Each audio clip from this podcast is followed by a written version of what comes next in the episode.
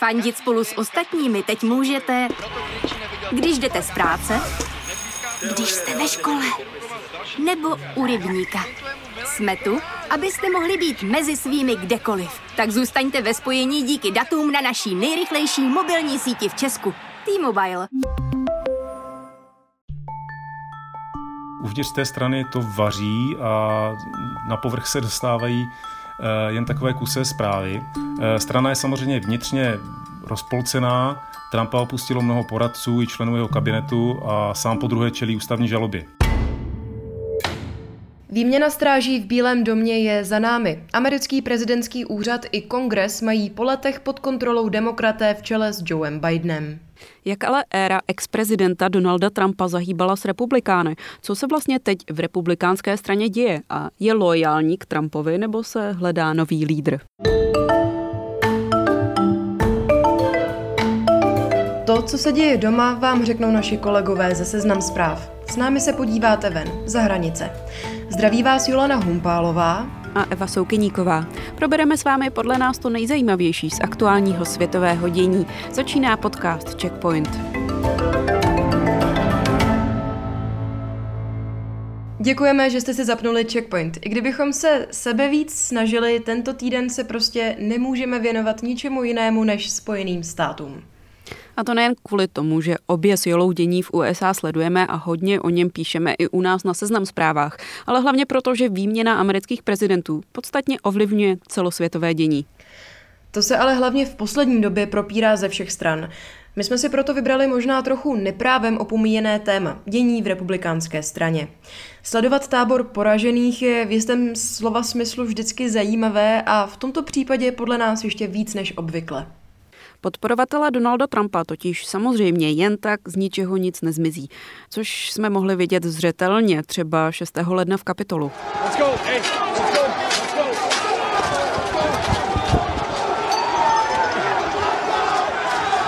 Republikáni se navíc budou muset rozhodnout, jestli dál půjdou směrem trumpismu, anebo jestli se budou chtít od trumpovského kultu osobnosti spíš odpoutat a vrátit se ke smířlivější politice, tedy alespoň na té retorické úrovni. Na to všechno se v dnešním checkpointu budeme ptát amerikanisty Petra Kopeckého z Ostravské univerzity. Co pro republikánské zákonodárce znamenal útok na Kapitol? Byl to pro ně moment zlomu a změnilo se jejich nahlížení na Donalda Trumpa? Pro mnohé kongresmany to byl bod zlomu. Ta bezvýhradná podpora Trumpa už nebyla udržitelná. Po útoku na Kapitol ale začínají víc eh, kalkulovat, nakolik se od Trumpa odstřihnout. A, a pragmaticky přitom zvažují, co to bude znamenat pro jejich šance na znovu zvolení, jak už to tak v politice bývá.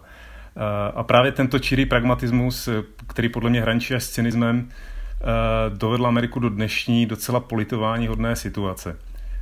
Většina z nich prostě hledá míru, nakolik se od Trumpa distancovat a poukázat na jeho podíl na útoku na kongres a nestratit přitom početný zástup jeho nekritických obdivovatelů.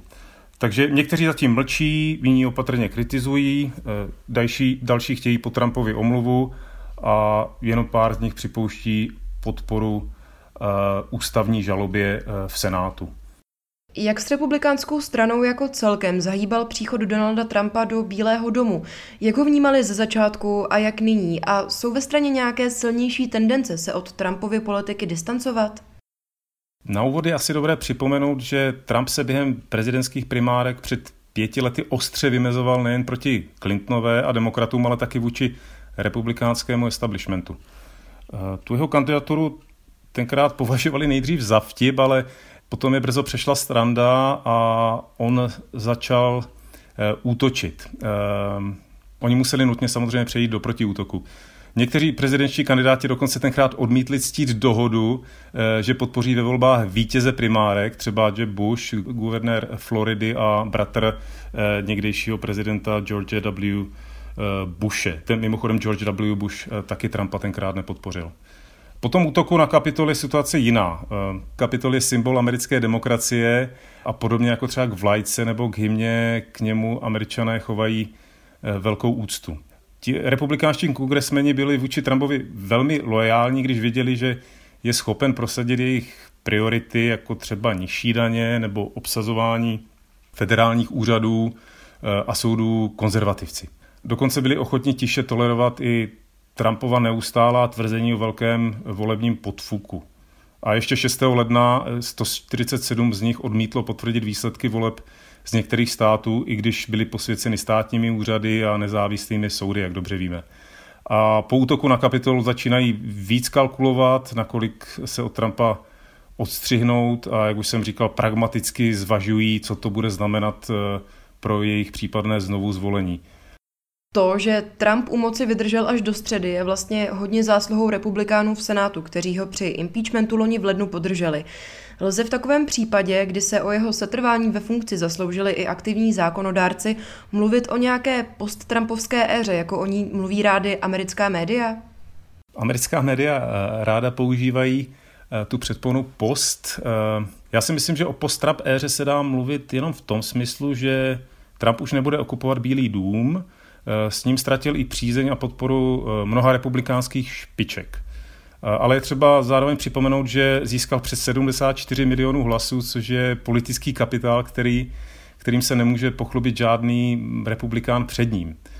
Velká část jeho fanoušků a voličů ho neopustila ani teď a bez jejich hlasů bude pro ně velmi těžké si udržet křesla a vliv. Teď myslím samozřejmě republikánské, republikánské politiky. Takže otázka je, nakolik aktivně si Trump svůj vliv na voličkou základnu bude chtít eh, podržet. A co bude s Trumpem, to zatím nevíme, ale je jisté, že Trumpismus, jak o tom také mnozí komentátoři hovoří, eh, hned tak nezmizí. Eh, ten jeho styl agresivní populistické politiky se osvědčil a časem se ho může ujmout někdo jiný s podobně silným charizmatem.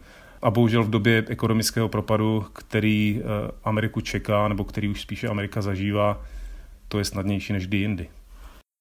My se tu bavíme o republikánech, nedotkli jsme se ale ještě samotného fungování GOP, tedy Grand Old Party.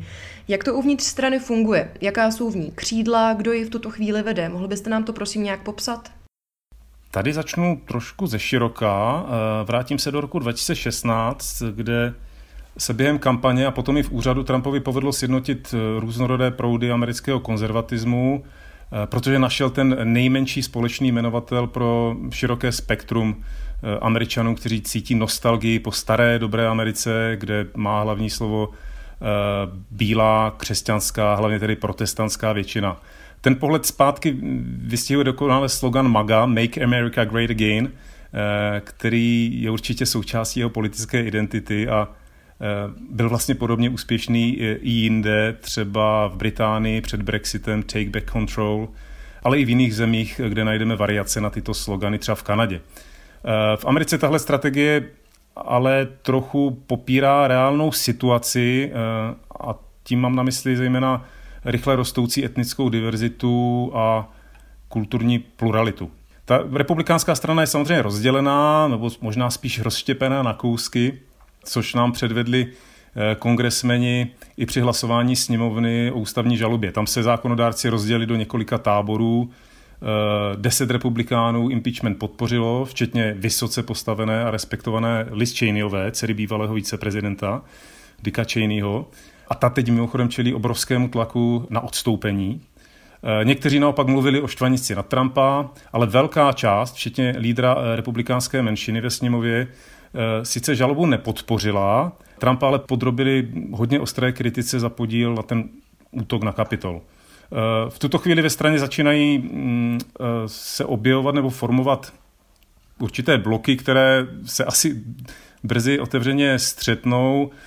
Třeba ve státech Georgia, Arizona nebo Colorado příští rok proběhnou senátní a guvernerské volby a ve všech z nich si budou asi dělat naděje současní členové sněmovny, kteří dodnes pevně stojí za Trumpem a volby mají za podvod a dost nekriticky šíří taky řadu konspiračních teorií.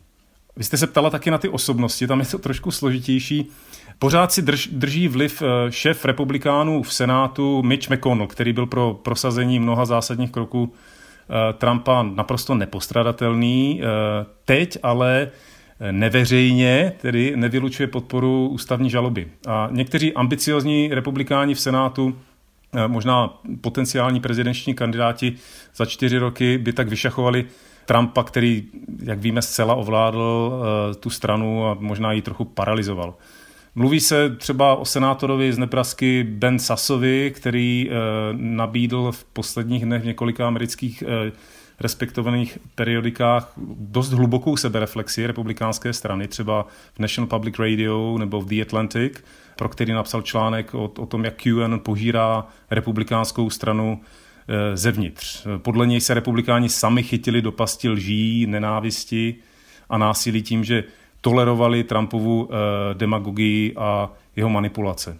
Samozřejmě e, nemůžeme taky vyloučit Trumpovi dosavadní příznivce, jako je texaský senátor Ted Cruz, eh, který si už dříve mimochodem eh, prezidentské primárky vyzkoušel.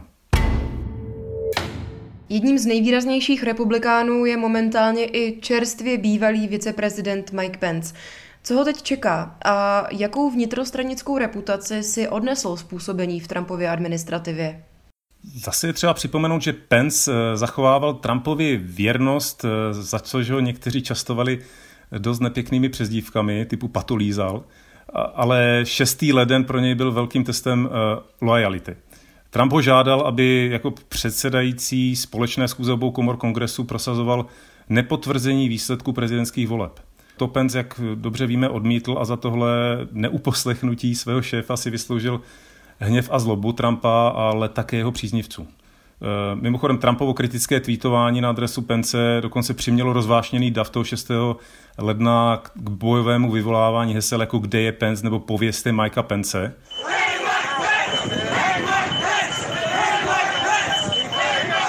To druhé se dokonce rychle šířilo na sociální lid, e, síti Twitter a bylo odstraněno tuším až čtyři dny po tom útoku. Abych to zhrnul, eh, Pence je pro mnoho republikánských voličů zrádce a Trump a jeho spojenci po něm půjdou. To samozřejmě pro jeho budoucí kariéru představuje eh, velký problém. A pokud by se náhodou republikánská strana nějak odstřihla od Trumpa, Penceovi zase zůstane nálepka člověka, který vedle Trumpa vždy držel pusu a, a krok ve chvíli, kdy se mohl ozvat, sloužil mu prostě nekriticky a oddaně a republikáni, kteří už se od Trumpa distancovali v posledních dnech nebo týdnech, tak mají jiné favority. Třeba e, zmíněného Bena Sase nebo člena sněmovny Adama Kinsingera, který se nebál Trumpa otevřeně kritizovat. Listopadové volby, respektive jejich druhá lednová kola, republikánům nenahrála ani v případě rozložení sil v kongresu. Jaké teď mají možnosti, bavíme-li se o politickém vlivu? Ty dodatečné senátorské volby v Georgii, které eh, proběhly také na začátku ledna, nečekaně přinesly vítězství demokratů. Šlo o volby, které výrazně ovlivní dění v USA v příštích dvou letech. Bez toho vítězství by eh, Biden eh, celou řadu slíbených reform a klíčových legislativních opatření prosadil stěží anebo vůbec. Tak důležité ty volby byly. A není náhodou, že obě strany do kampaně investovaly dohromady bezmála půl miliardy dolarů a to šlo v uvozovkách jen o dvě senátorská křesla. Republikáni by mohli eh, těžit z toho, že demokratičtí zákonodárci eh, představují názorově docela pestrou skupinu, do které patří třeba socialista Sanders, kterého dobře známe, na jedné straně, ale také velmi konzervativně založený Joe Manchin, eh, který je na opačném pólu toho politického spektra v demokratické straně. Oba jsou, jak už jsem řekl, přitom velmi vlivní. Ten Manchin má ale v řadě eh, věcí blíž k republikánům než eh, k Sandersovi a progresivcům ve vlastní straně. Možná také stojí za zmínku takzvaný filibuster, což je taková procedura, která v podstatě je o procesní obstrukci některých kroků, kde i menšina v Senátu je schopná některé legislativní kroky zablokovat. Tak to předpokládám, že také budou chtít republikáni někdy využít. Co můžeme od republikánů čekat v příštích několika měsících a jakou podle vás zvolí strategii pro primárky a další volby? To je složitá otázka, protože uvnitř té strany to, to vaří a na povrch se dostávají eh, jen takové kusé zprávy. Eh, strana je samozřejmě vnitřně rozpolcená, Trumpa opustilo mnoho poradců i členů jeho kabinetu a sám po druhé čelí ústavní žalobě. Eh, ani z dlouhodobého hlediska to se stranou nevypadá úplně růžově. Z posledních osmi prezidentských voleb republikánští kandidáti na, na prezidenta vyhráli jen jednou lidové hlasování. To znamená, že měli jen jednou většinu hlasů v celých Spojených státech. A i to je podle mě důvod k zamyšlení. A v neposlední řadě se eh, od Trumpa a od republikánské strany eh, ostřihli někteří velcí donátoři, včetně korporací, které nechtějí mít nic společného s útokem eh, na kapitol a ta stranická pokladna to samozřejmě pocítí. Myslím, že chvíli potrvá, než strana vyřeší to klíčové dilema, jestli jít s Trumpem nebo bez něj. Hodně politiků a stranických strategů by se rádo s Trumpem rozloučilo, ale to by znamenalo ztrátu nemalé části voličské eh, základny. Od ní se sice odloupla skupina voličů, pro které byl ten 6. leden zlomem, ale tvrdé jádro a hodně velké tvrdé jádro se upevnilo a velkou část republikánských voličů ten útok na kapitol nějak nepohnul. Eh, jak ukazují některé z průzkumy. Třeba eh, průzkum NBC provedený před několika dny říká, že 11% republikánských voličů eh, přičítá vinu za násilnosti v kongresu Trumpovi, 28% z nich z toho měla dokonce radost a 66% z nich nějak zásadně nezměnilo na Trumpa názor na základě toho. Jak bezprecedentní je vlastně tahle situace pro republikánskou stranu? Stalo se někdy, že by taková část voličů byla navázaná na jednu osobnost? Jinými slovy, řešili republikáni někdy takový kult osobnosti? Kult osobnosti je dobré slovní spojení, které se s Trumpem váže. Eh, ne, že bychom neměli v americké historii jiné charismatické osobnosti, kde by se možná toto slovní spojení dalo také použít, ale Eh, nevybavuju si teď, eh, že by republikánská strana musela čelit tak zásadnímu dilematu. Takový příklad z historie mě v tuto chvíli nenapadá. Abychom si to trochu schrnuli. Z republikánské strany se ozývají trochu nesourodé hlasy. Někteří postavu Donalda Trumpa z různých důvodů uznávají a další se vůči ní chtějí spíš vymezit. A co je vlastně teď dobré sledovat? Určitě impeachment Donalda Trumpa, tedy ústavní žalobu, která částečně nastíní další vývoj v americké politice. A taky se možná dozvíme, jestli Trump případně bude moci znovu kandidovat v roce 2024. Sledovat samozřejmě budeme i další kroky čerstvého ex-prezidenta. Jestli se vůbec bude chtít dál aktivně zapojovat, což je v tuhle chvíli víc než pravděpodobné, anebo za sebou práskne dveřmi a bude už jen hrát golf na Floridě. Jsem přesvědčený, že to dobré pro naše děti ještě přijde. Díky a s Bohem. Bůh vám žehnej. Bůh žehnej Americe.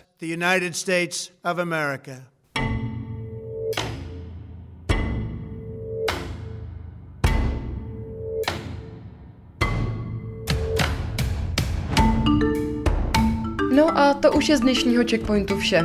Napadly vás při poslechu nějaké postřehy, nebo jste třeba někde četli komentář nebo tweet o budoucnosti republikánské strany, který vás zaujal? Budeme rádi, když nám napíšete, a to buď na mail audiozavináč.cz nebo třeba na Twitter. Já jsem tam jako Jolana podtržítko H a Eva jako Eva podtržítko Souk. No a jako vždycky nás prosím nezapomeňte ohvězdičkovat v aplikacích a pustit si i další podcasty Seznam zpráv. Mějte se krásně a příští čtvrtek u Checkpointu naslyšenou. Zdraví vás Eva a Jolana.